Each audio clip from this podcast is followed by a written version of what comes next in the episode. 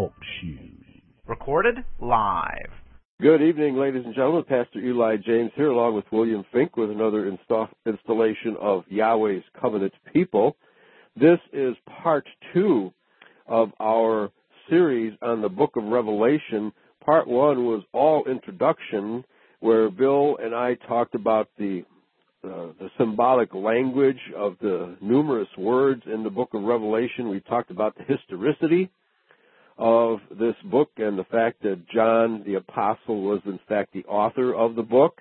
And uh, I have a little more information along those lines today. And uh, but before I do that, I want to read from this really crazy because we just were talking about the Catholic Church before we went on the air.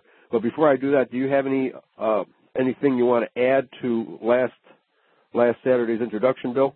Well, well, not really. I don't. You know, the, the I have two declarations. Um, Nietzsche is dead and God is living. Yeah, um, there and, and preterism is dead, right? Yeah. And, and pretty soon we're going to see that futurism is also dead. Yes. And, and the only proper, um, that the only feasible method by which to interpret a revelation is the historicist method. That's right. That's right. Okay, and then also I'm going to be quoting a couple of times from Joseph Seiss, who wrote a book in uh, the year 1900 called The Apocalypse, an exposition of the book of Revelation, and it's really outstanding stuff given the era that he wrote in. Uh, really uh, a thorough, uh, detailed analysis of the book of Revelation, and agrees with us uh, quite often, which is very encouraging. But first, uh, I'm going to be quoting from an article at World News and Prophecy Online, and this was actually published in November of 2005. The title of the article is Parts of the Bible Rejected by the Roman Catholic Church in Britain. And I'm just going to scroll down here to the comment of, of the author, or one of the authors here. Although clearly sympathetic to the Catholic point of view, Ruth Gledhill, religion correspondent of the Times of London, summed up the overall effect of this report by the Roman Catholic Church. Quote, the hierarchy of the Roman Catholic Church in Britain has published a teaching document instructing the faithful that some parts of the Bible are not actually true. Okay? One telling quotation from the document itself titled The Gift of Scripture is very revealing. Quote, we should not expect to find in Scripture full scientific accuracy or complete historical precision. Well, you know, depending on what you think scientific accuracy amounts to, obviously the Bible is not a scientific book. The few statements made in it that can be construed as scientific, I would say, are accurate. But this uh, latter half, complete historical precision, that's an absolute lie. The Bible is, by far, the most accurate, most precise history book ever written. Simply no doubt about that. And any Catholic who thinks otherwise is just fooling himself. Okay. Well, well, these are theologians who want to make excuses. They're they're political theologians Mhm. who want to make excuses for first the bad things that the Bible says about certain people, Right. And, and second for their own lack of understanding concerning most of the book. That's right. And they do like, and they certainly don't understand the book of Revelation at all. And I would have to say, just going into it, that outside of Christian identity, there's virtually no understanding of the book of Revelation because they, they simply ignore all of the symbolism that uh, obtains and, and pertains from the Old Testament, okay, and they fail to apply it to the book of Revelation. When, uh, when once you start doing that, then you have a, a, an already, you know, uh, good grasp of what's going on. Well, I don't care how eloquently you do it. Scoffing is still scoffing, Right. Oh yeah. and, and people have have a tendency to scoff at things that they don't know. That's Mhm. even spoken about in in Scripture. Mhm. Why do you scoff and and and mock at that what that which you don't know, or, or you condemn that which you don't know? Right. And, and people scoff, people that don't know history scoff at history. Oh, what do we need history for? Well, well, if you knew any of it, you might understand what Yeah. we need it for. Yeah. And, and it's the same thing with Scripture. Yes. Yes. Well, would it cost today to say that if you don't understand the past, it'll come back and bite you in the ass, right? that's a that's a paraphrase. Or continuing with the article, parts of the book of Revelation are viewed quite differently than a Bible student would understand them from a normal reading of this final book of Scripture. Even taking the clearly identified symbolic portions into account, the booklet says we should not expect to discover in this book, talking about the book of Revelation, of course, we should not expect to discover in this book details about the end of the world. Are you kidding me? If the book of Revelation is not about the end of the world, then it's not about anything. Well, well, it certainly culminates with the end of the age. Yeah, and there's and numerous. This, this, world, meaning this society as we know it. Yes, and there's numerous references to the end times and the judgment day. Absolutely numerous references. Continuing here, it is here that Catholic hierarchy embarks on some very dangerous ground, and I agree with the author here. The closing passages of Revelation itself should be very instructive to everyone who reads and seeks to truly understand this biblical book. Quote, For I testify to everyone who hears the words of the prophecy of this book. If anyone takes away from the words of the book of this prophecy, God shall take away his part from the book of life, from the holy city, and from the things which are written in this book. Quoting Revelation 22, 18, and 19. And the author concludes here, sobering words indeed. So, uh, folks, the, the denominational world of Judeo-Christianity is just Antichrist. They're part and parcel of the Antichrist movement. Of course, they take a lot of their cues from the Jews, which are even bigger Antichrists. But the, the combination of Judaism and Judeo-Christianity put together are really the false prophets of the book of Revelation. All they do is teach lies about Scripture. Well, well Judeo-Christianity is the destruction of true Christianity, That's which right. is the antithesis to Judaism. That's right. That's right. So the two of them are duking it out. Uh, you know, actually they're being manipulated from, uh, you know, the common source, but they claim to be duking it out uh, with uh, their own sets of false doctrine, right? And neither one has any clue of what the Bible is really saying, because number one, both agree that uh, the Jews are the Old Testament Judahites, and of course they are not. We are. We Anglo-Saxon, Celtic, and Caucasians are the true Israelites of the Bible. And if you don't understand that, you can't understand a word, a word of not only Revelation but the entire Bible. Okay, so uh, that that's the rule number one. You have to know that. So here I'm going to quote now from the introduction to the Book of Revelation from my King James Bible and uh, this is like four or five paragraphs. So you know, feel free to interject at this point, though. The key to this book is found in the opening verse, quote, the revelation of Jesus Christ, unquote. The main purpose is to reveal the person of the Lord Jesus Christ as the Redeemer of the world. Of course, there's well, that's the first lie right there. Right, there's a lie because he's not, he didn't come to redeem the world. He came to redeem Israel. That's clearly what the Bible says. And as the conqueror of evil, that's good and to present in symbolic form the program by which he will carry out his work. Very good. The structure of Revelation is built on four great visions, each of which contains one aspect of the person of Christ in his capacity as the judge of the world. Each is laid in a different scene, and each advances the thought of the book one step. Now, I, I haven't noticed that four great visions. Have you? Is this uh, is this something? Uh, I don't know if he. Well, well, there's several stages. There's several different visions in the Revelation. It's Mhm. a series of visions. It's not one vision. And and for instance, we have one vision from chapters one through three, and then we have a new vision start in chapter four. I think I could argue that it's more than four visions, though. Yeah, it's de- definitely more than four visions, no doubt about it. Yes.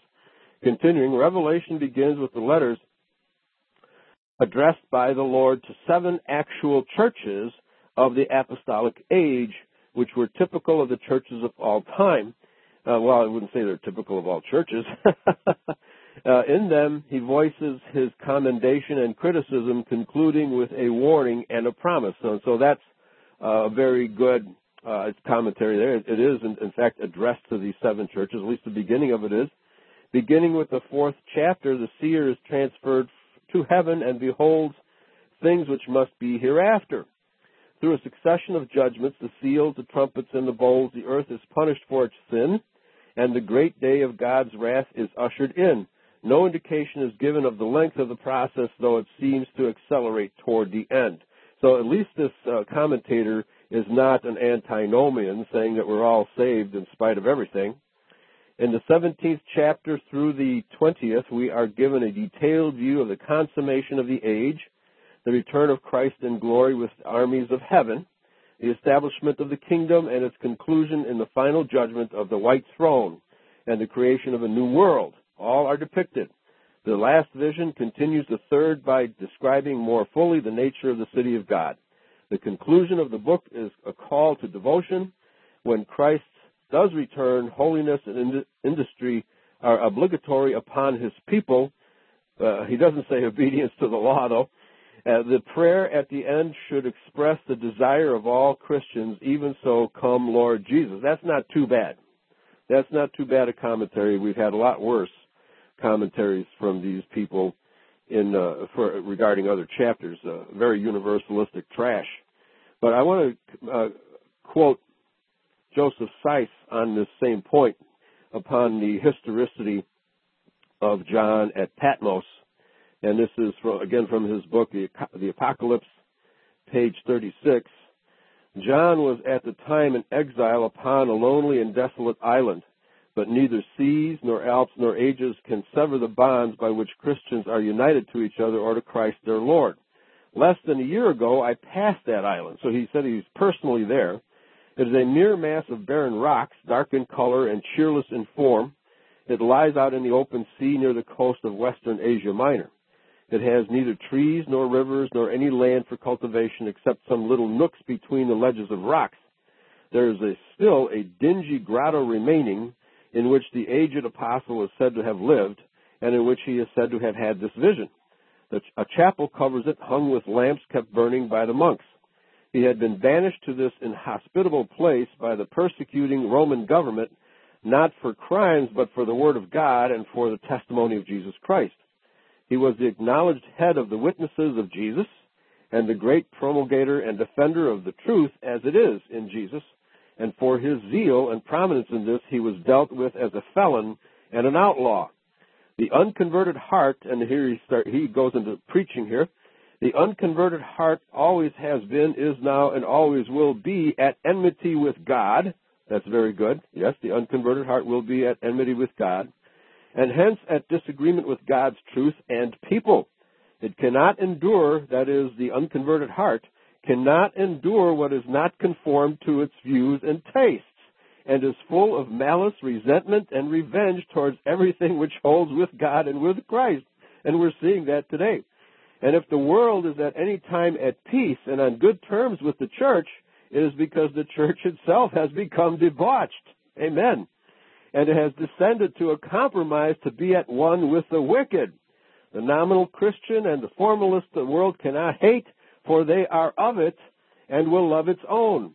But the Johns and Pauls must go into banishment or give their necks to the state block. Okay? Very good commentary by Joseph Seiss on the historicity and the fact that the world hates true Christianity. Okay? There's, there's, uh, there's no doubt about this.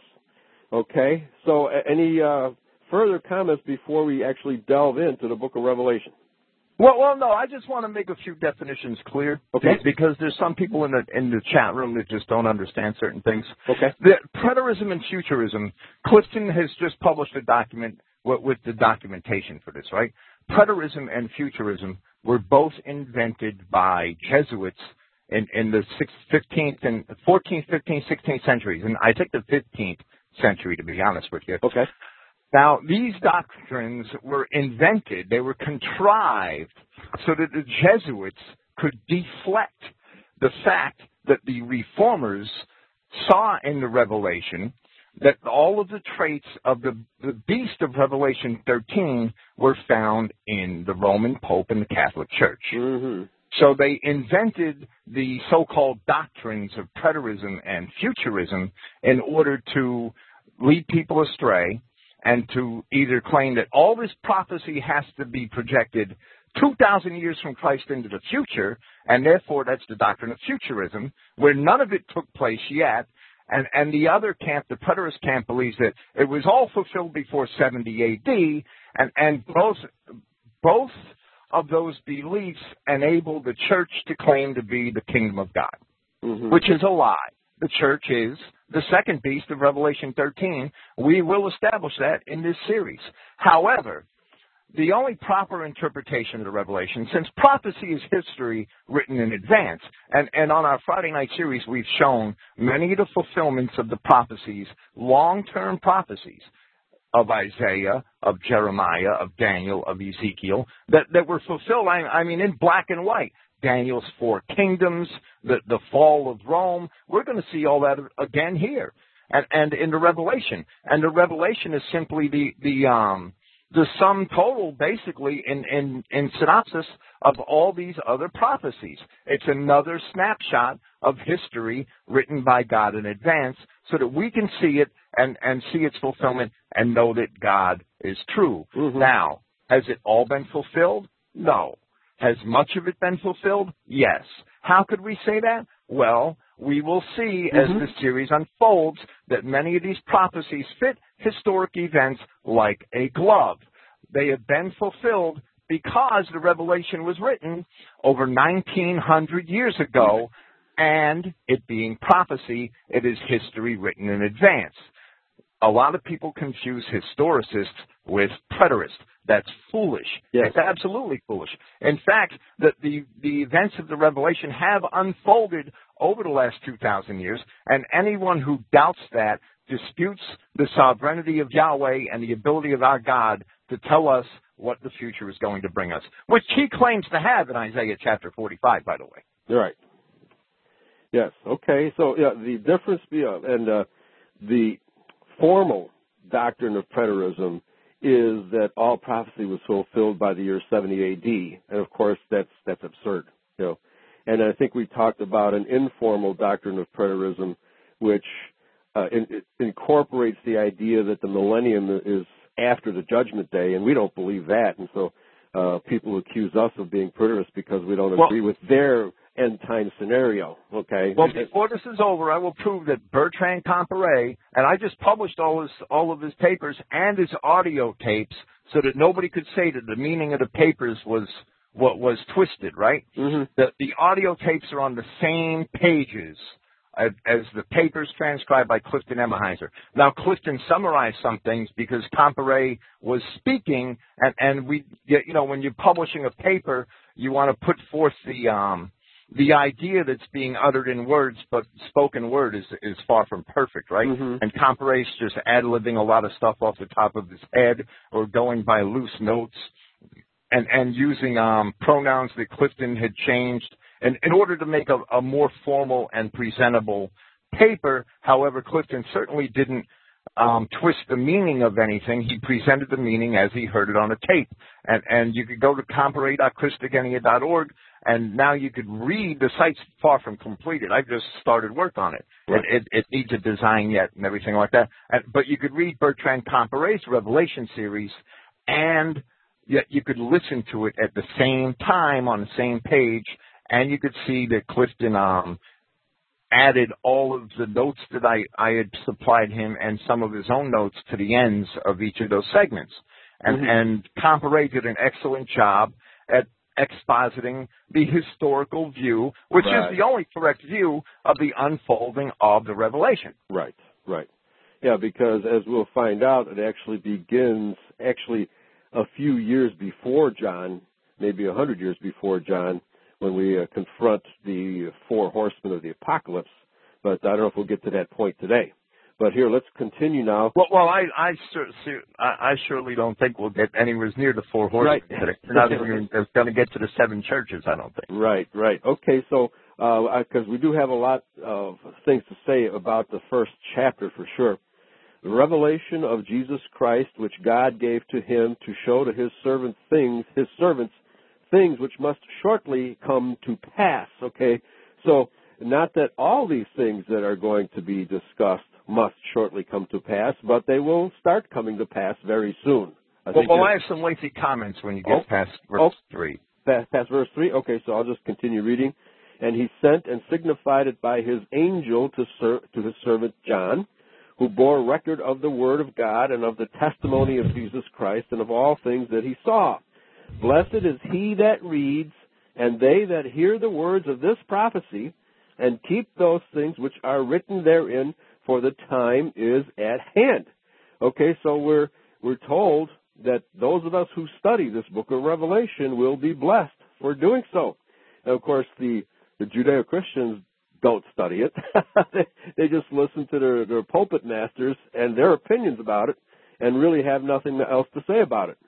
Well, well, absolutely not. And and Mhm. and uh, okay, this this John who bore witness to the word of Yahweh, right? That's past tense, and it must therefore be that John who wrote the gospel, because that's what he's referring to, the witness to the word of Yahweh. That that was demonstrated last week, and and John considered Yahshua Christ to be the Word which became flesh, John 1.14, as it was discussed in the opening notes of this presentation. There are many witnesses from the second and third centuries of the Christian era, many of whom I cited last week, which also attest to this Apostle John's authorship of the Revelation, and, and it was written in from, from after John returned from Patmos, he, he saw these visions in Patmos and recorded his gospel, and then the Revelation sometime between 96 and, and AD and the um, end of the reign of the Emperor Trajan was 115 or 117 AD. Well, well, John died during that reign. It began in 98 AD, but we don't know exactly when during Trajan's reign John died. Right? It, it could he could have died three years after he got to Ephesus from Patmos, or, or 13. It doesn't matter, right? Mhm. But but he wrote the Revelation in that period. Now, now these things, you know, were to to happen quickly in my translation. I have my translation in front of me, and and um, literally it means to happen quickly or with haste. Yet it is evident from the revelation itself that these things were, from our worldly perspective, only to begin to happen quickly, since, as we shall see from the language of the revelation, they would take centuries to actually unfold.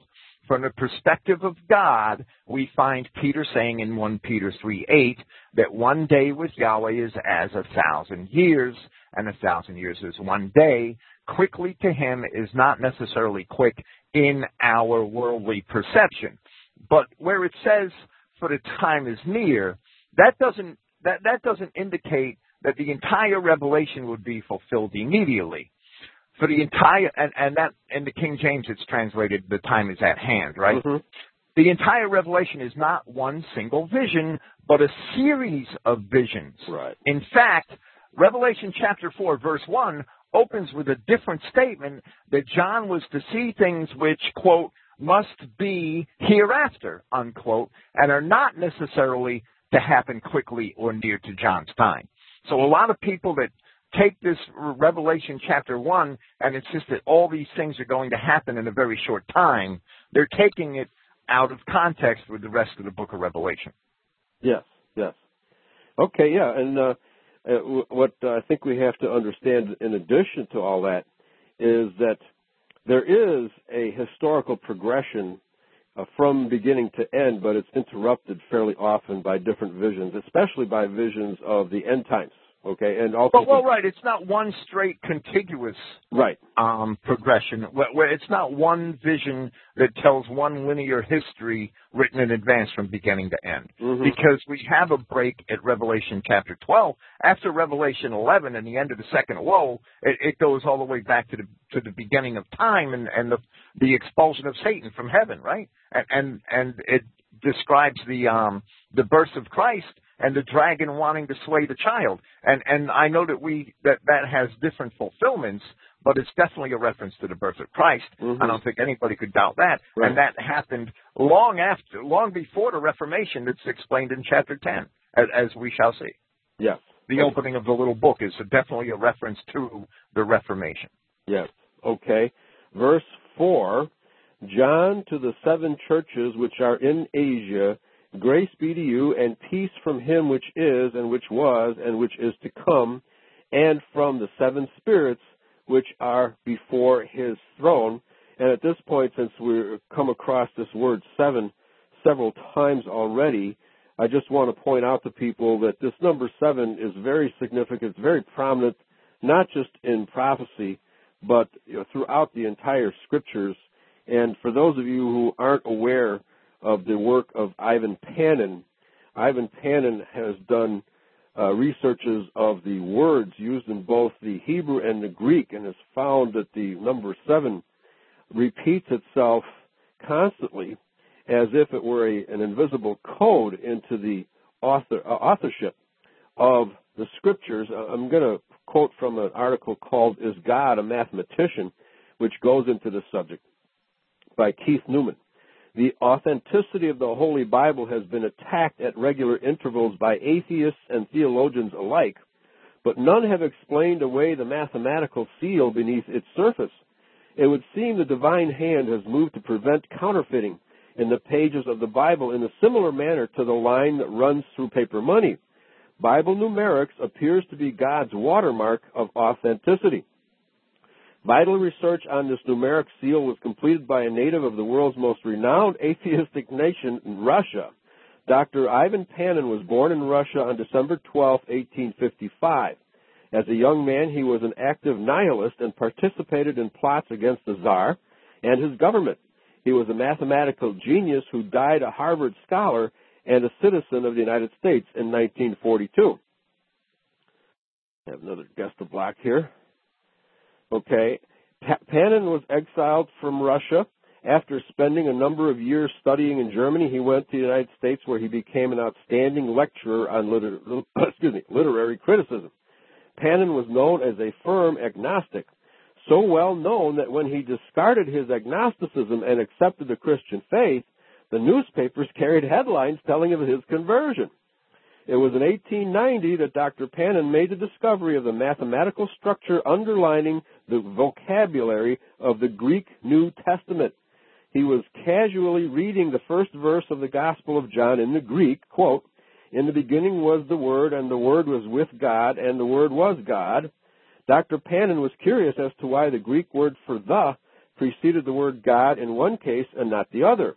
In examining the text, he became aware of a number relationship. This was the first of the discoveries that led to his conversion and uncovered the extensive numeric code. Dr. Panin found his proof in some of the oldest and most accurate manuscripts, the received Hebrew text and the Westcott and Hort text. In the original languages of the Bible, mostly Hebrew and Greek, there are no separate symbols for numbers. Letters of the alphabet are also used to indicate numbers. The numeric value of a word is the sum total of all its letters. It was a curiosity that first caused uh, Dr. Panin to begin toying with the numbers behind the texts. Sequences and patterns began to emerge. These created such a stirring in the heart of the Russian that he dedicated 50 years of his life to painstakingly comb the pages of the Bible. And so just to get to uh, the number of sevens here, I'll jump down let's take uh, the number seven repeats over and over and over again in a hidden code behind the scriptures. Let's take the number seven as an illustration of the way the patterns work. Seven is the most prolific of the mathematical series which binds scripture together. The very first verse of the Bible, in the beginning God created the heaven and the earth, Genesis 1 1, contains over 30 different combinations of seven. This verse has seven Hebrew words having a total of 28 letters, which is 4 times 7. The numeric value of the three nouns God, heaven, and earth totals 777. Also tightly sealed up with sevens are the genealogy of Jesus, the account of the virgin birth, and the resurrection. Seven occurs as a number 187 times in the Bible, so it's written out as the word seven, which is 41 times 7. The phrase sevenfold occurs seven times, and 70 occurs 56 times, which is a multiple of 7 times 8. There are 21 Old Testament writers whose names appear in the Bible, 3 times 7. The numeric value of their names is divisible by 7.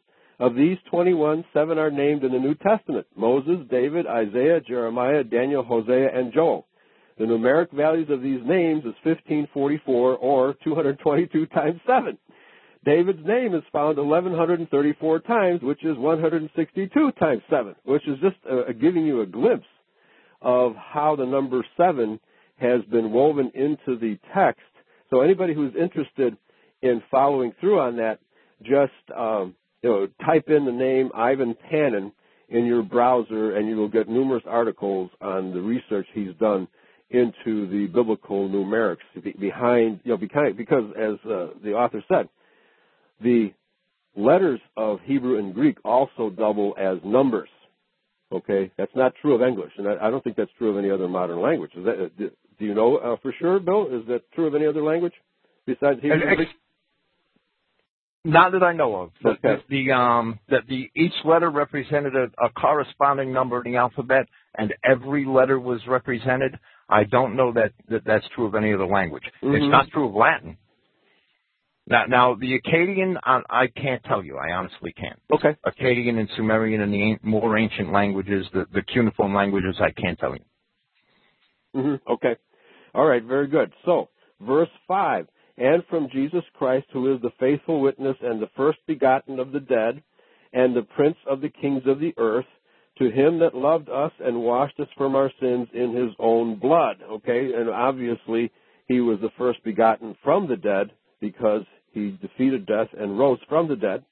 Verse 6, and has made us kings and priests to God and his Father. Okay, and this goes back to Exodus when Yahweh gave the law to Moses and to the Israelites. He told us, he told our ancestors, you will be a kingdom of priests.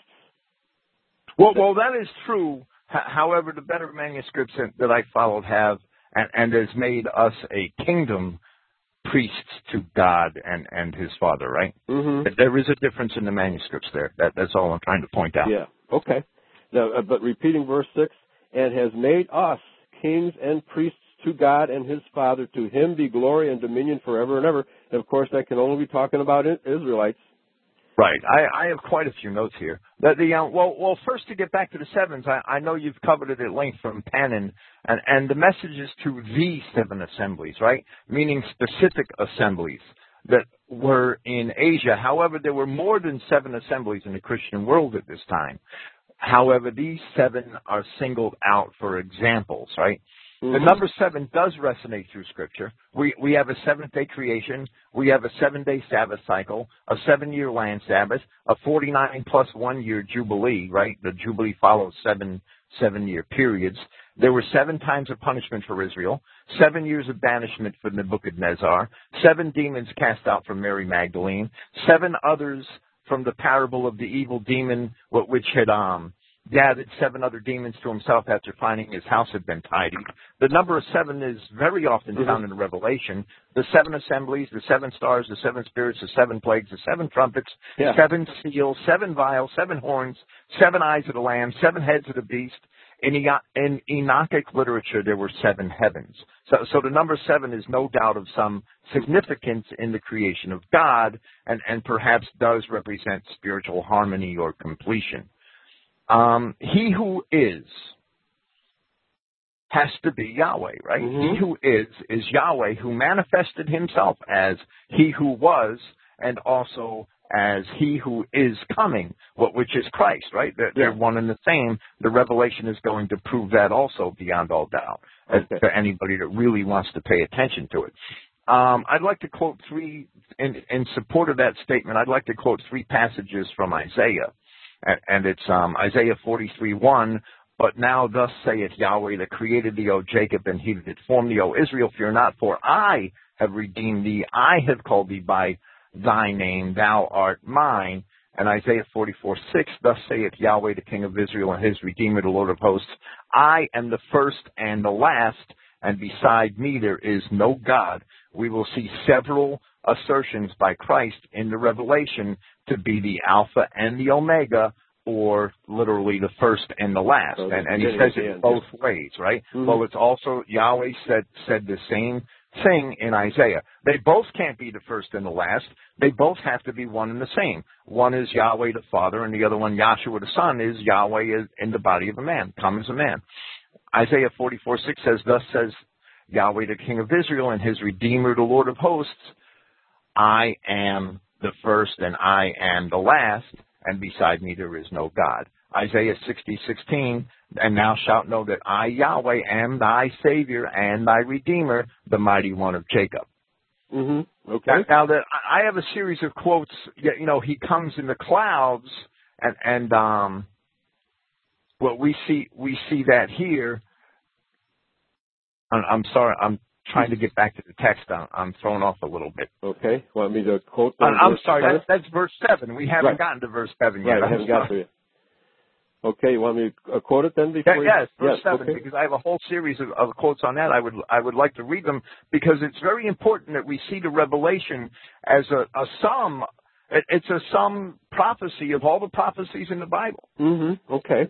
And well, in this very first phrase, behold, he comes with clouds, and a lot of people want to take you know, other examples of the word cloud is where the rapturist believes that uh, you know the people, the, the, those being raptured, are taken up into literal clouds. But here, these are not literal clouds. These must be the saints that come with him, right? Well, well yes, and, clouds. and Paul uses the word to to be to reference clouds of people. Yes, yes. And every eye shall see him, and they also which pierced him, and all kindreds of the earth shall wail because of him. Even so, amen, because there's going to be a tr- time of tremendous tribulation, and certainly the sinners of this world are going to are going to be wailing, and even those of us, you know, there's something uh, called uh, awe, fear and awe. You know, when when angels appeared to the scribes and to the prophets, they trembled in fear, even though that those angels did not mean them any harm, right? And so many of us are going to experience that kind of trembling and fear, even though no harm is intended to us. But a lot of us are going to mess our pants, as we found Jeremiah said last night, right? Okay, verse seven for you. Well, well, he, you know, he comes with clouds, and, and that's true. And I'm going to read some some scripture that that also says he comes from or in the clouds, right? Yes. But that that doesn't mean that there's a rapture, and that doesn't mean that um that that Paul is talking about clouds in the sky in two Thessalonians, right? And I'm sorry, in one Thessalonians, I think in, in chapter five or chapter six. The and we've discussed that at length. Paul's talking about great clouds of witnesses Right. as he uses the word in the book of Hebrews, right? Exactly. And, and we see in the book of Enoch, and be what- this is Enoch one, chapter one, verse nine, and Jude quotes this, and I won't quote the um, the section from Jude, but Jude quotes this in verses 14 and 15. Enoch says, "And behold, he comes with ten thousands of his holy ones to execute judgment upon all and to destroy the ungodly." And and and that's basically what Jude quotes also, and and Jude elaborates on it a little. Maybe he had a better copy of Enoch, but yet you know those ten thousands of his holy ones could very well be clouds, right? Mm-hmm. Now, now John 1937 quote, and again another writing says, "They shall look at he whom they have pierced." That's a um a quote of Zechariah 12:10, and I will pour upon the house of David and upon the inhabitants of Jerusalem the spirit of grace and supplications, and they shall look upon me whom they have pierced. Now we can take that literally, but that word hoitines is is what the Greek says, and hoitines means anyone who pierced him. Uh, all right, and, and in my translation it says even whoever, which is what hoitines literally means. Even whoever had pierced him. Mhm. It doesn't. It, it doesn't reference um, anyone specific.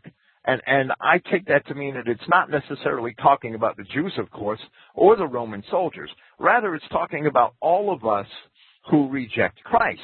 For when we reject Christ, we uphold his crucifixion. Mhm. And Paul makes that very clear in Hebrews um, chapter 6, verses 4 through 6, where, where he says that it is impossible that those once being enlightened, tasting the heavenly gift and becoming partakers of the Holy Spirit and tasting of the good word of, of Yahweh and the powers of the coming of the age, yet falling away to restore again in repentance, upholding the crucifixion among themselves and making an example of the Son of Yahweh. This is exactly what many of our own people have done. People who have been Christians for centuries, embracing humanism and heathenism and all of the doctrines of the Neo-Canaanites, the Antichrist Jews who have taken over our society by following the enemies of Christ, that they, they may as well pierce him too. They've Mhm. fallen away. That's and, right. and they uphold his crucifixion. And, and they may as well have pierced him also. and and surely they have, and and um, I, I believe that's who he's talking about at his return. Even all of those the, those Israelites who scoff at him, rather than the literal Roman soldier who who was the one who pierced oh, right. him Yeah, with, well, with the spear two thousand years ago, right? well, yeah, because it wasn't just the Pharisees that caused him to be pierced. They had duped a lot of uh, Judahites into participating in that. And I, I'm totally convinced that modern Christians, the Judeo-Christians of the world today, who believe that the Jews are God's chosen people, when he comes back to kick their ass, they're gonna they're gonna hate him for doing that, right? They, they will pierce him all over again. Absolutely. And and I have one more statement about this verse, and that statement is just a quote from Daniel seven thirteen to fourteen. And I saw in the night visions, and behold, one like the Son of Man came with the clouds of heaven, and came to the Ancient of Days, and they brought him near before them. That now that um and and and this is definitely talking about Christ. Verse fourteen says, and there was given him dominion and glory and a kingdom that all people, nations, and languages should serve him. His dominion is an everlasting dominion, meaning that Satan's not going to take it over after a thousand years, right? Which shall not pass away, and his kingdom which shall not be destroyed. And, and I'll probably cite that verse again when we get to Revelation chapter 20 and put that into a historical perspective. However, here my point is that the Son of Man came with the clouds of heaven, and those clouds, eh, again, could mean his children, his people, his, Right. his the, the, the ten thousands of his saints would be the clouds of heaven. Yes, yes. Uh, and uh, since our discussion of clouds has begun a, a, long series of comments about the rapture, uh, let us just point out, and uh, I think Comparet is correct, there will be a rapture of the wicked. okay? That rap- and the scripture is very clear on saying that the wicked will be raptured first. They will be raptured by death, right? And there will be Well, however they're taken away, they'll be gone. They'll be bundled and right. tossed into fire. I- I mean, that's Yes. Now, there we can, although we, the word rapture is not in Scripture, we can say there is a rapture of the just, of the saints as well, but it doesn't mean they're going to be taken up into heaven while the uh, wicked are raptured and then they'll come back. The Scriptures don't say. The, that's the, simply the restoration when our people get their new bodies and they're changed in the twinkling of an eye into a new being. Okay, the one- 1 Corinthians chapter 15. Right. That's the real rapture. Okay. It has nothing to do with physically being shipped up to the clouds. Okay. Well, I- well, right. That final, that final, um, that that final act by Yahweh is what establishes His kingdom on earth as it is in heaven. Yes. Yes. That's the end game. Mhm. So, so if all the good people are taken away, how could the kingdom be established That's on earth? right. That's right. Very good. Okay. Verse 8. I am Alpha and Omega, the beginning and the ending, says Yahweh, or says Yahshua, which is and which was and which is to come, the Almighty. I, John. I, I have. Okay. Um, I, I'm sorry. Go ahead. No, well, Go ahead. Well, I- go ahead. I I have three more passages from Isaiah to read to, Okay. from Isaiah to read in relation to this, and, and let me state first that Isaiah is the um, second most quoted book of of Old Testament scripture by Christ, I believe, next to Deuteronomy, and Psalms is third. Right, right, and Mhm. so Joshua constantly in his ministry um, referenced the the prophecy of Isaiah. Here, Christ again asserts that he is one and the same as Yahweh God himself. And, and these passages, the first one is 41 4, where Isaiah says, Who has wrought and done it, calling the generations from the beginning? I, Yahweh, the first and the last, I am he. And Mhm. 44.6 says, Thus saith Yahweh, King of Israel, and his Redeemer, Yahweh of hosts. So, so we see the multiple facets of Yahweh, right? And even in the words of Isaiah. I am the first and the last, and beside me there is no God. Isaiah 48:12. Hearken unto me, O Jacob and Israel, my called. So, so we see that we're still His called, right? Mhm. I am He. I am the first. I am also the last. Here He's saying that He is the Alpha. Ro- I am the Alpha and the Omega, says the Lord God in the King James, right? He who is Yahweh is eternal, and who was, meaning he was Jesus Christ walking this earth, and who is coming, meaning he is the returning Christ. Yes.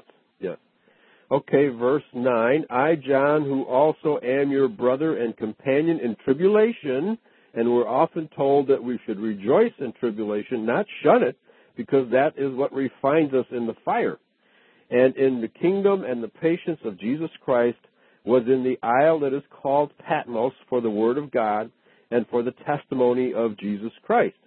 I was in the Spirit on the Lord's day and heard behind me a great voice as of a trumpet, saying, I am Alpha and Omega, the first and the last, and what you see write in a book, and send it to the seven churches which are in Asia, to Ephesus, to Smyrna, and to Pergamos, and to Thyatira, and to Sardis, and to Philadelphia, and to Laodicea.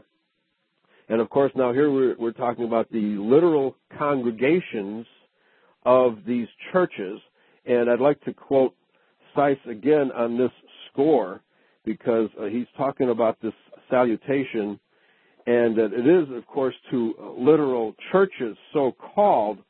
But here is what he has to say. They are addressed singly as the churches which are in Asia, as such, the church in Ephesus, the church in Smyrna, the church in Pergamos, etc. The ecclesiastical unit is therefore to be reckoned from the local assembly under one minister, and such helpers as may be grouped around him in the acknowledgement and the administration of the commands of Christ. These several units, or any number of them, may lawfully join together in other and more general organizations and administrations, but never so as to ignore or supersede the proper churchly character of each without, with, excuse me, without regard to the rest. The original order of the church as the apostles founded it and as they addressed and left it is congregational. And every system which obliterates that order, that is the congregation, insofar departs from what God and his inspired servants have authorized and ordained. John knew of no churches, but the individual congregations, however they might voluntarily come together for mutual counsel and general edification. So he totally backs up what you and I have been teaching over the course of this entire series that we've done on the New Testament, that the Roman Catholic Church, all the denominations who have separated themselves from the congregation of Israel are illegitimate churches. Well, well, absolutely. Yeah, you know, I, I got to make an aside and and okay. say that there's that there's a couple of trolls in the chat room sometimes that accuse me of being a papist, right. and, and that's just incredible because they use the term that that one of them takes the title for himself of bishop. He's the papist. yeah, you don't see me use any any titles whatsoever, mm-hmm. and and I can claim one, and and he uses the term pa- he's the papist. He uses the term right. bishop. well, well, um. Yeah, I have a, a paper on my website, Misconceptions Concerning Paul and the Church. Okay. Paul left behind a string of absolutely independent local congregations that chose their own leaders. Right. They elected their own leaders. There's no room in Christianity for a hegemonical um, mm-hmm. Catholic Church. Catholic Church, right? The, the Catholic Church, even though it started out, most of, of the assemblies that it originally consisted of, and many of their writers started out with perfectly good intentions, and even though the first church, the first, once it first organized and solidified its power in the empire, it made some good decisions. Mm-hmm. It also made many bad decisions, sure. and eventually it became a tyranny. And, and by the 1500s, it absolutely, under the De Medicis and the Borgias and, and the Jews that had infiltrated and usurped Roman Catholicism, even though it was tyrannical to some degree before that, it really started oppressing our people then. Yes, yes. And, yes. and it, it, it killed a hundred million Christians, perhaps. Right. And, and there's, there's no excusing that. Yes. But, but the church was not all bad at its founding, but its founding was uh, based it was based on the the Roman pagan hierarchy. It, wasn't yeah. um Christian at all right. when it was founded. Because Paul, the, the the local assemblies that Paul and the other apostles left behind were all autonomous. They decided their own fate. They decided their own interpretations of the scripture, and and and that's the way Yahweh wanted it. And we see that in these seven assemblies, in these seven congregations. Yeah. And and he lauded them all for what they did good, and and he admonished them all for what they did bad. And mm-hmm. and we'll see that next week. Yeah. I I have some comments on um, 9 and 10 and 11. Okay. Fir- First in 11, we're, and, and this I'm pointing this out now so that we're not surprised by it later, right? In, in verse 11 it says, "I am Alpha and Omega, the first and the last," and those words don't belong in verse 11. Those words are from the commentary by Andreas of Caesarea. There was a commentary by one Andreas of Caesarea, in, in which was made probably around the 9th century AD, and that commentary gave us it. it result, a lot of his comments were written into the text, and and that became um, part of the text in in a minority of the manuscripts of the Koine Greek tradition. The majority of the manuscripts of the Koine Greek tradition do not have the comments of Andreas of Caesarea. However, it was one of his manuscripts which gave us the King James version of the Revelation. Mhm. And, and there's a lot of interpolations in it, and some of those interpolations are very important. This one really isn't important because it it does the text is in verse eight, right? It does belong in verse eight, but it doesn't belong in verse eleven. And that's I just want to point that out because I'll probably be, be mentioning Andreas of Caesarea quite often in this series, and the many interpolations of his into the Revelation, which ended up in the King James Version of the Bible. In a few places, it is very important, and Revelation chapter 20, verse 5 is one of those places. Right. This is this what I'm saying is all readily verifiable by anyone who obtains the NA 27, the Nestle Aland Novum Testamentum Graece 27th edition. It's all in there. That now, um, verse nine. I, John, your brother and fellow companion in the tribulation. Mhm. It, it highlights and kingdom. John is highlighting the fact that the purpose of this life is for trial, for us to prove to be proven, tested by God of our worthiness for His kingdom. Therefore, John calls himself a partner in both the tribulation and in the kingdom. This life is not for pleasure or joy, as those enemies of our God have led our people to believe. The easier we comply with his will, the less we may endure trial, as Joshua himself said, his yoke is easy and his burden is light. I'd, I'd like to quote three scriptures, and I'll only quote parts of them in, in relation to that. One is James 1.12, Blessed is a man who endures trial, because being approved he shall receive the crown of life. James is telling us what this life is for. Peter, 1 Peter chapter 1 verses 3 through 9, I'll only quote verse 6, in which you must rejoice if for a short time now it is necessary to be pained by various trials, in order that the test of your faith, much more valuable than gold, which is destroyed, even being tested by fire, would be found in praise and honor and, dignity at the revelation of Yahshua Christ. Hebrews 12:7 um, I'm sorry, Hebrews 12, 7 and 8, Paul tells us that if we're without discipline, then we're bastards and not sons. That, that we're all to be disciplined by God. And, and Paul asks, what is a son whom a father does not discipline? Yes. So John here said, he's fellow companion in the kingdom, but we have to understand the tribulation first, right? That we're not here for the kingdom. That's to come when Yahshua returns a lot of people in Christian identity, they want to institute the kingdom now on their own, on, on at their own power. They're going to fail miserably. Only Yahshua Christ can can bring us the kingdom. Mhm. Mhm. Very good. Okay, so uh, verse yes, I, I completed verse eleven, verse twelve, and I turned to see the voice that spoke with me, and being turned, I saw seven golden candlesticks. Okay, there's that number seven again. And in the midst of the seven candlesticks, oh, and uh, I think we brought this up last time that the Jews have a nine uh, uh, the stemmed candlestick. All right, I, a nine. and gonna hate me, but I got some lengthy notes about this this passage. Uh, okay, go ahead. well, well, the um, oh, okay, I'll, I'll go with that. Yeah, you know the seven branch candlestick. You're right. The Jews use a nine branch candlestick. They, they added a few branches at their own whim, right? Well, yeah, one for Esau and one for Ashkenaz. yeah, right. or the Khazars. Or. Ashkenaz, Moab. It don't matter. Yeah. Ishmael. The, the, uh, they should have twelve or fourteen branches, probably. One for the uh, one for the Moors, right? The, the seven branch candlestick is first described in Exodus chapter 25, and and I'll just repeat verse 37 where it says, "And thou shalt make the seven lamps thereof, and they shall light the lamps thereof, that they may give light over against it." This is an Israelite symbol, as the Revelation is replete with Israelite symbols. Not only is an understanding of the Old Testament a prerequisite to understanding this symbol, these symbols, but this is also a full indication that the message of the Revelation concerns those same people with which the Old Testament concerned itself. Mhm. And the Jews who are not Israel, in the Revelation, they only get a passing and, and negative mention.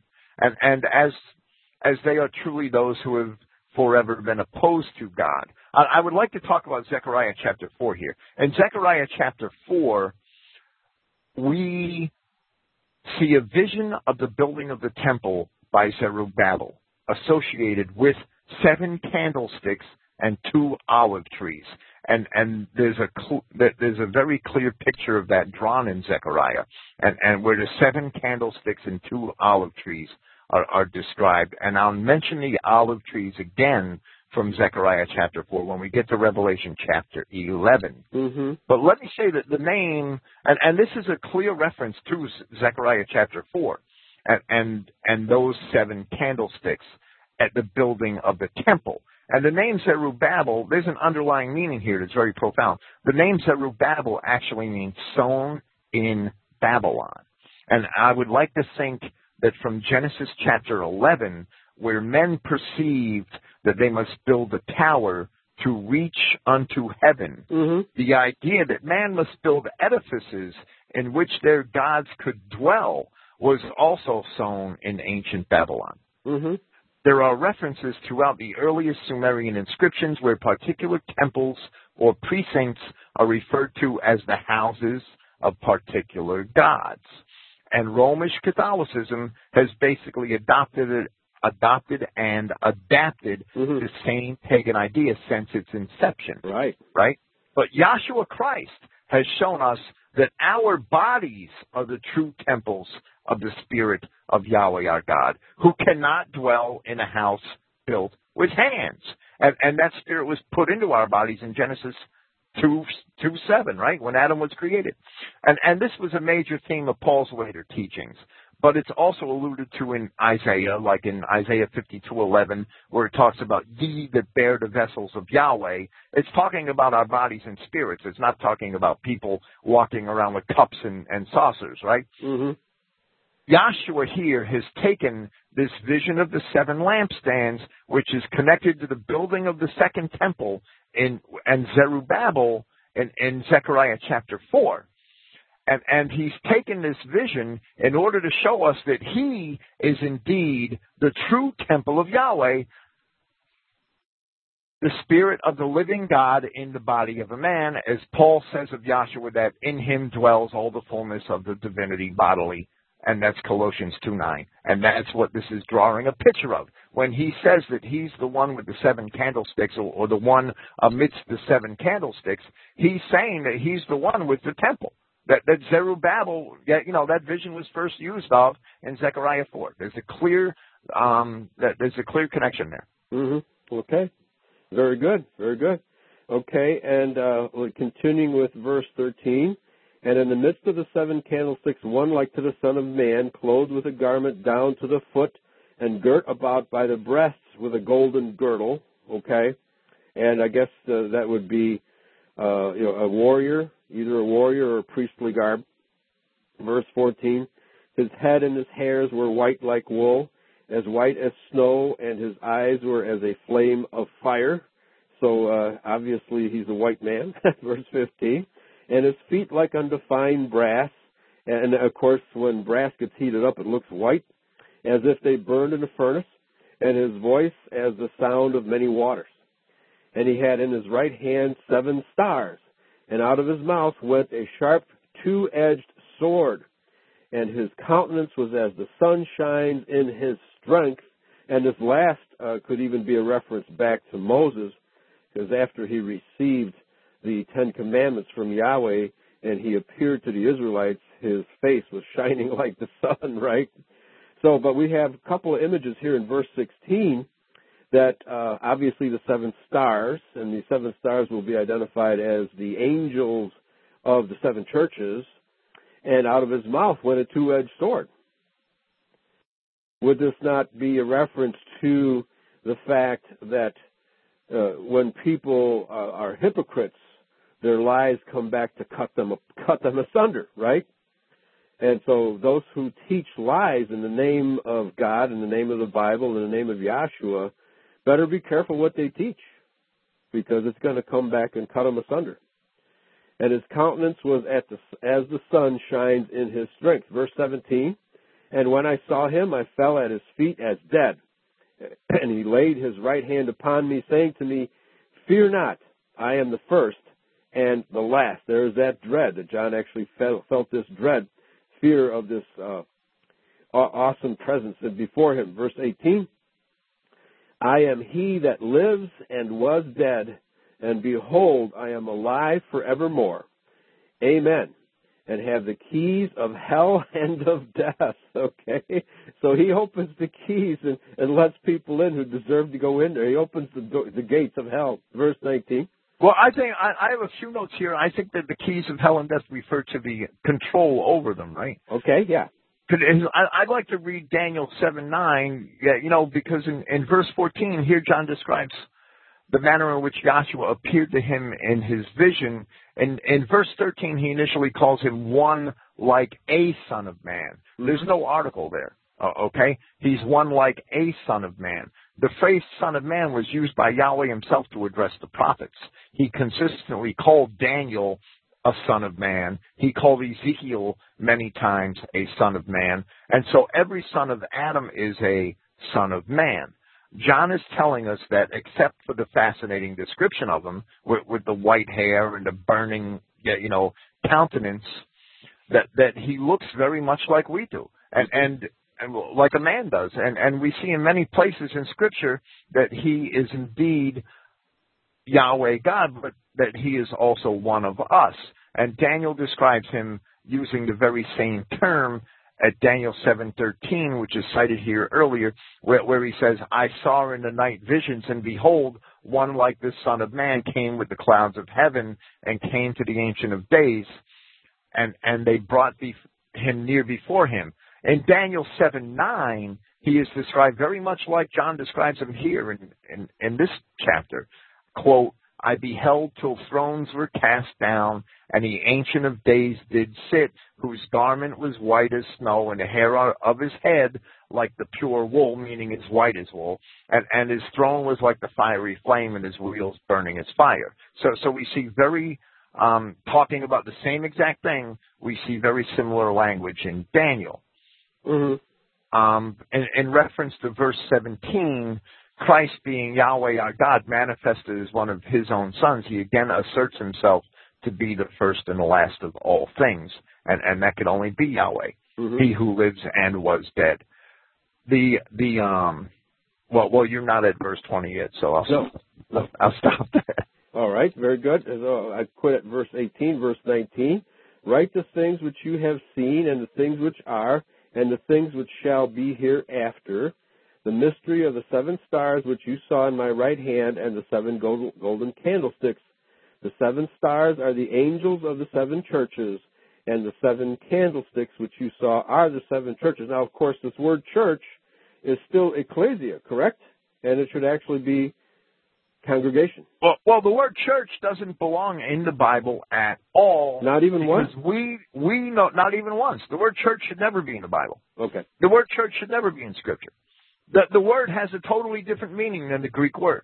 Okay. The, the word church is a made-up medieval word. Yeah. The, the it, it's from it's a German word, right? Church in, in the yeah. form that we know it. It's Kirche. Yeah. It, it's from German, and and that came from the Greek word kuriakos, which is the genitive form of kurios, which means literally of the Lord. Mm-hmm. Okay, but that's a made up word. It's not Yes. a translation of the Greek. The Greek word ecclesia simply means an assembly of people who are called together. Yes. yes. They have to be called together. It's not a chance assembly Right. of people. Right. It's a called assembly of people. Yes. The ecclesia in Athenian in, in Athens, ecclesia was a political term. Okay? The ecclesia were the citizens of the city who had voting rights, who typically attended all of the councils, and, and it was the, basically every male um, descendant over 20 years old of the original founding families of Athens. hmm Okay? Because you couldn't simply move to Athens and become a citizen.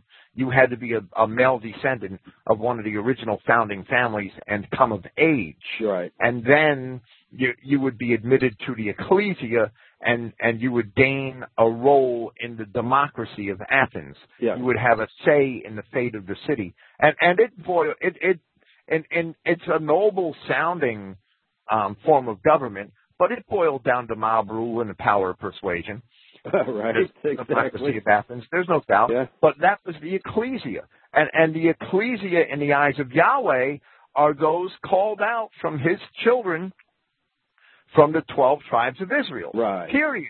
That's it. Period. They- They're an assembly and, and they're considered the ecclesia whether or not they happen to be gathered together at any particular time. Right. They're still referred to in the book of Acts several times as the ecclesia, which is dispersed throughout all of uh, all of the area. That's right. They, they're, they're still the ecclesia, and not just any person who happens to be in any particular area could be a member of the ecclesia. You have to be one of the people called by Yahweh, which is the, the people of Judah and Israel who understand the gospel and hear his voice.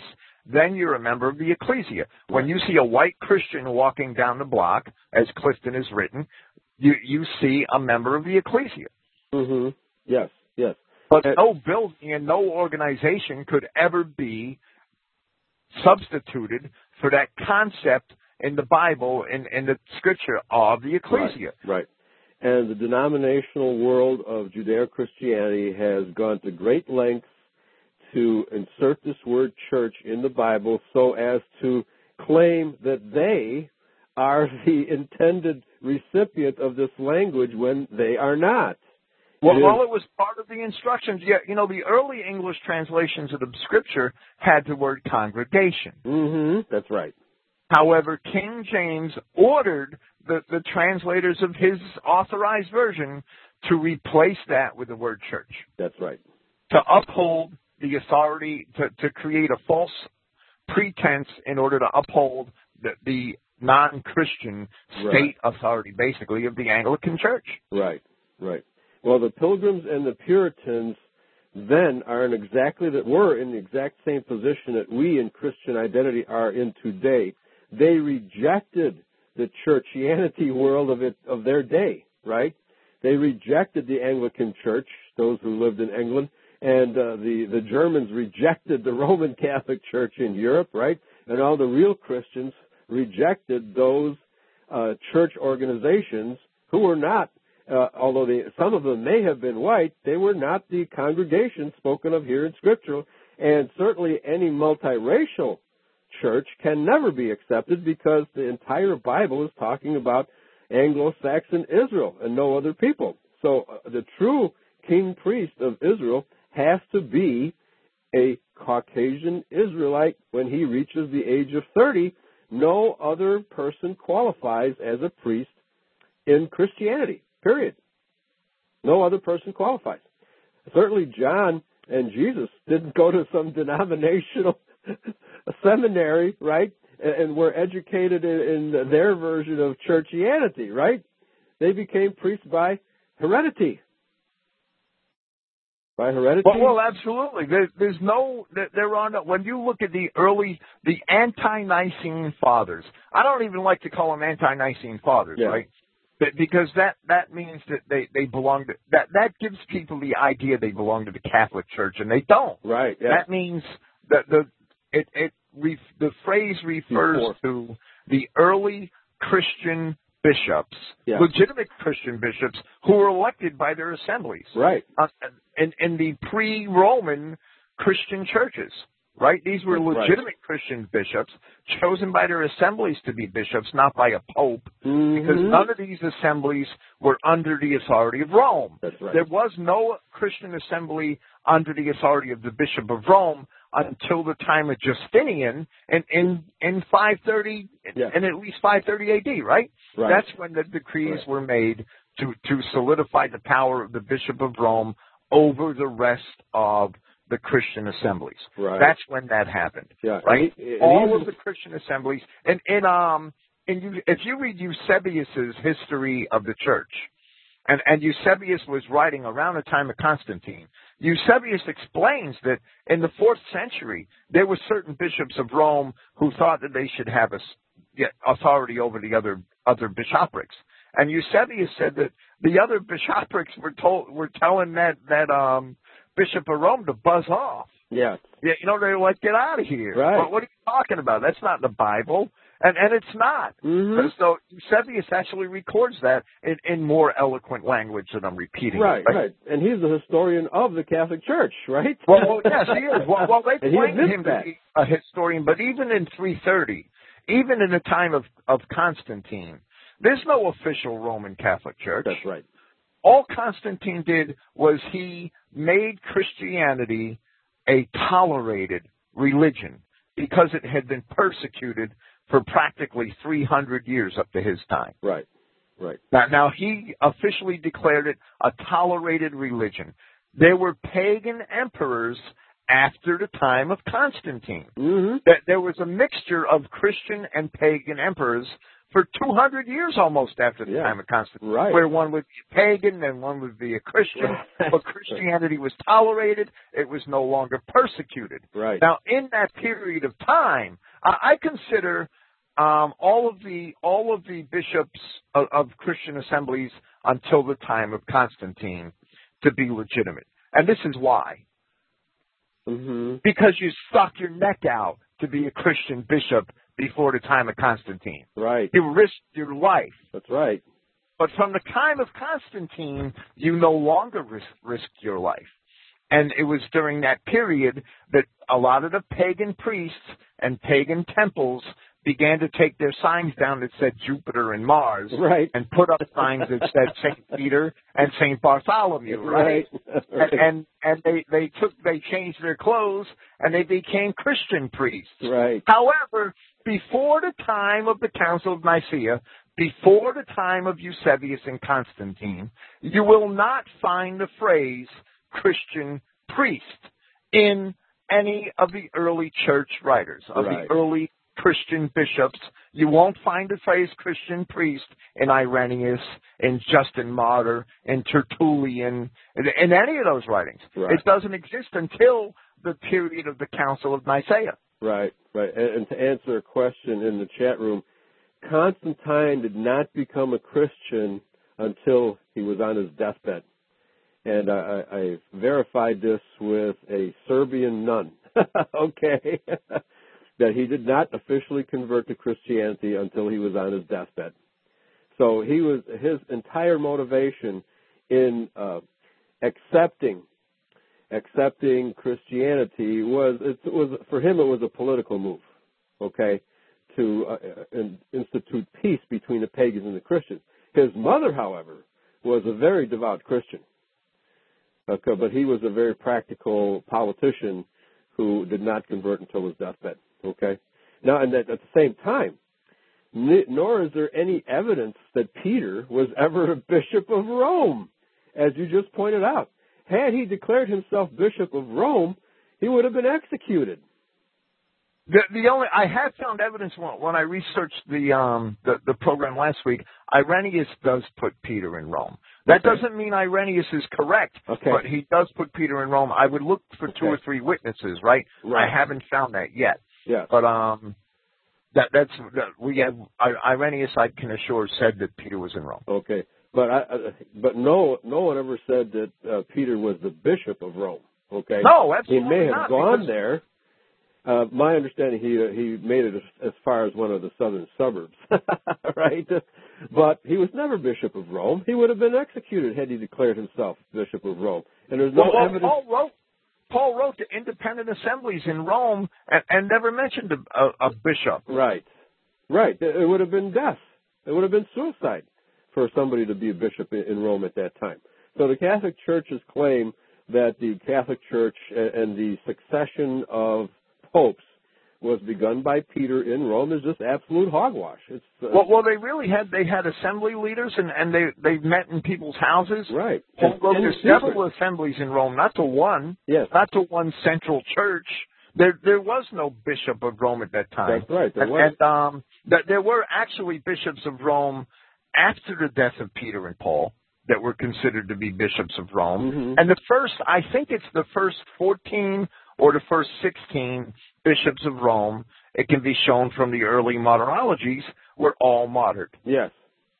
Yes. And by by the Catholics.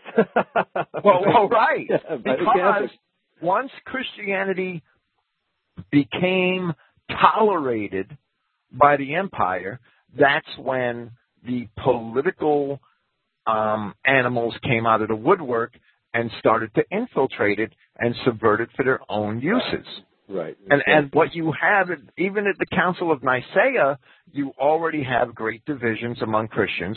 They have a hard time getting together and agreeing on anything. We've been the same way ever since. Mhm. And, and and except for that period of Roman tyrannical rule, that that that was the only time everybody agreed, and that agreement was only public. It was never private, right? Right.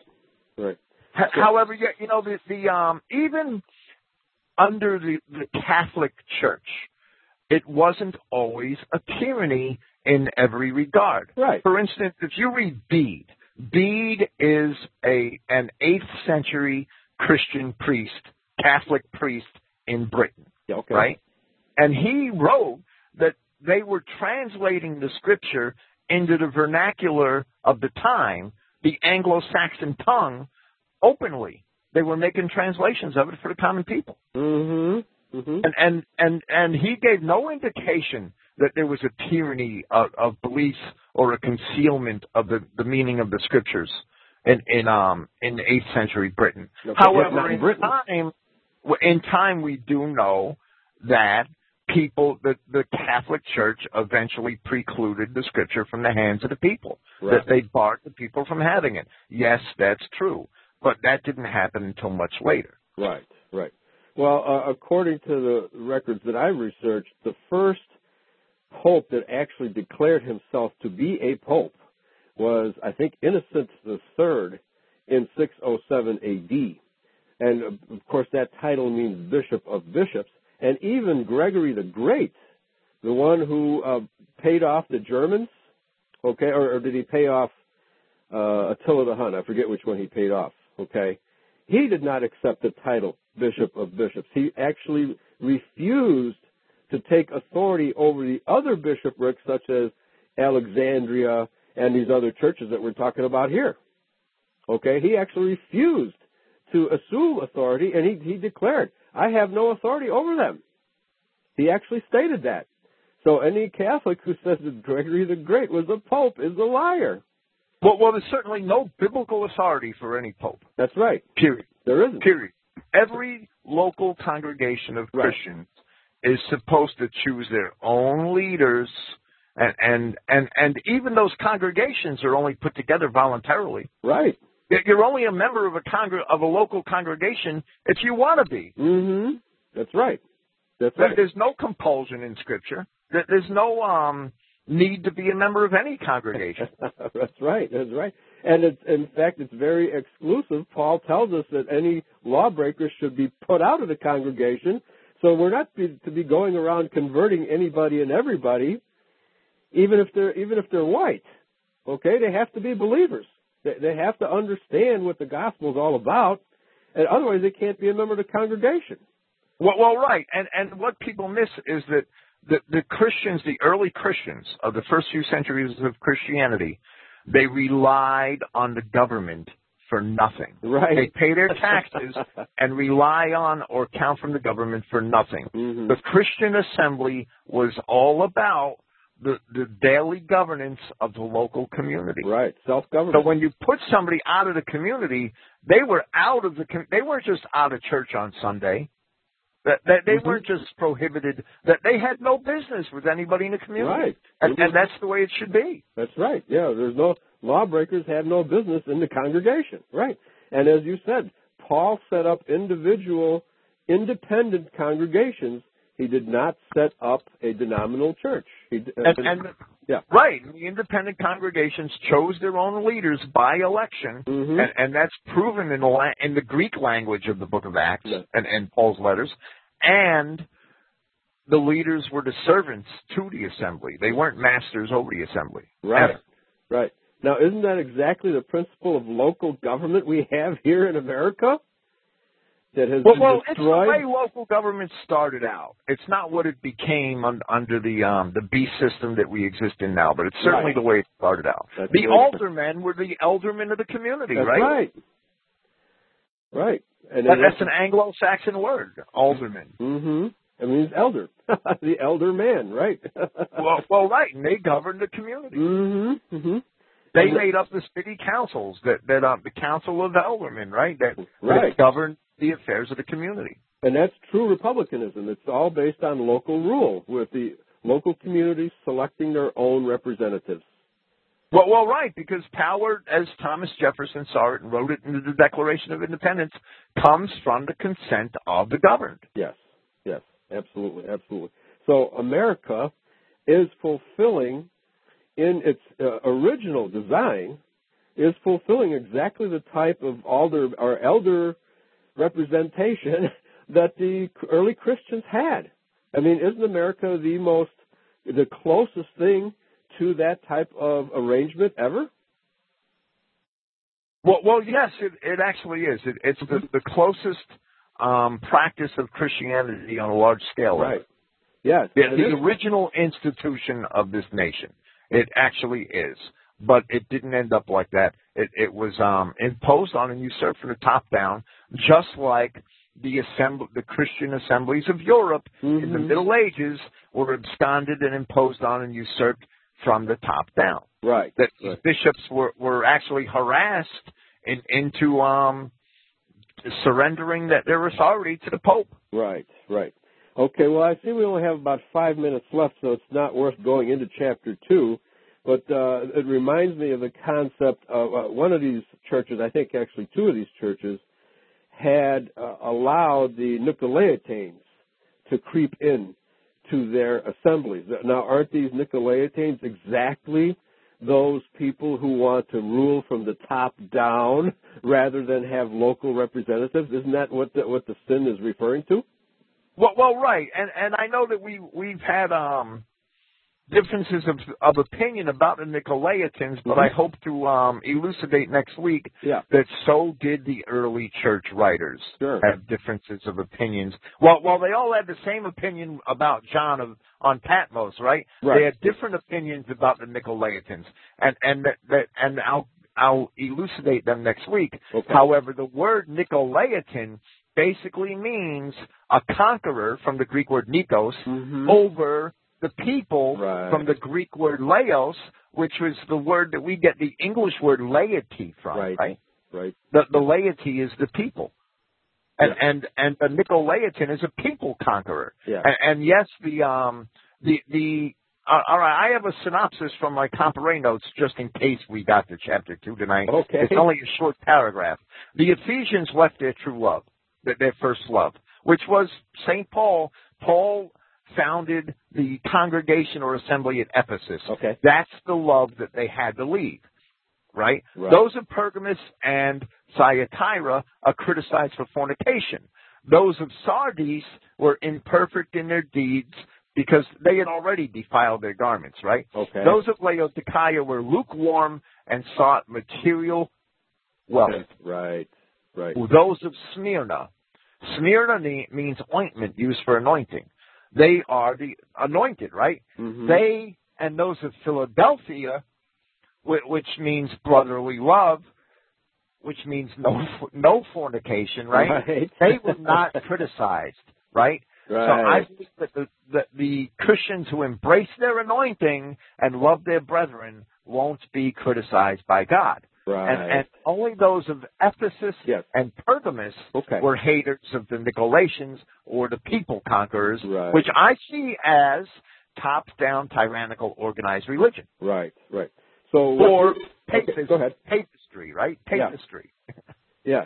So what you're getting into is the uh, analysis of the symbolic language here. Obviously, we're talking about seven literal churches because we're told in chapter one that this, it, you know, he wrote epistles to these literal churches. Okay. Well, well, right, but these literal these names that there were hundreds of of assemblies established by this Right. time, Yes. right? I, I mean, there, there were all I, I could name ten in Paul that Right.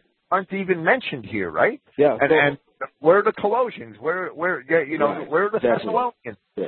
So so it's there's no doubt there were many more assemblies by this time, but these seven were chosen for a reason. Mhm. I believe that part of that reason is in their names. right. No doubt. Those. Yeah.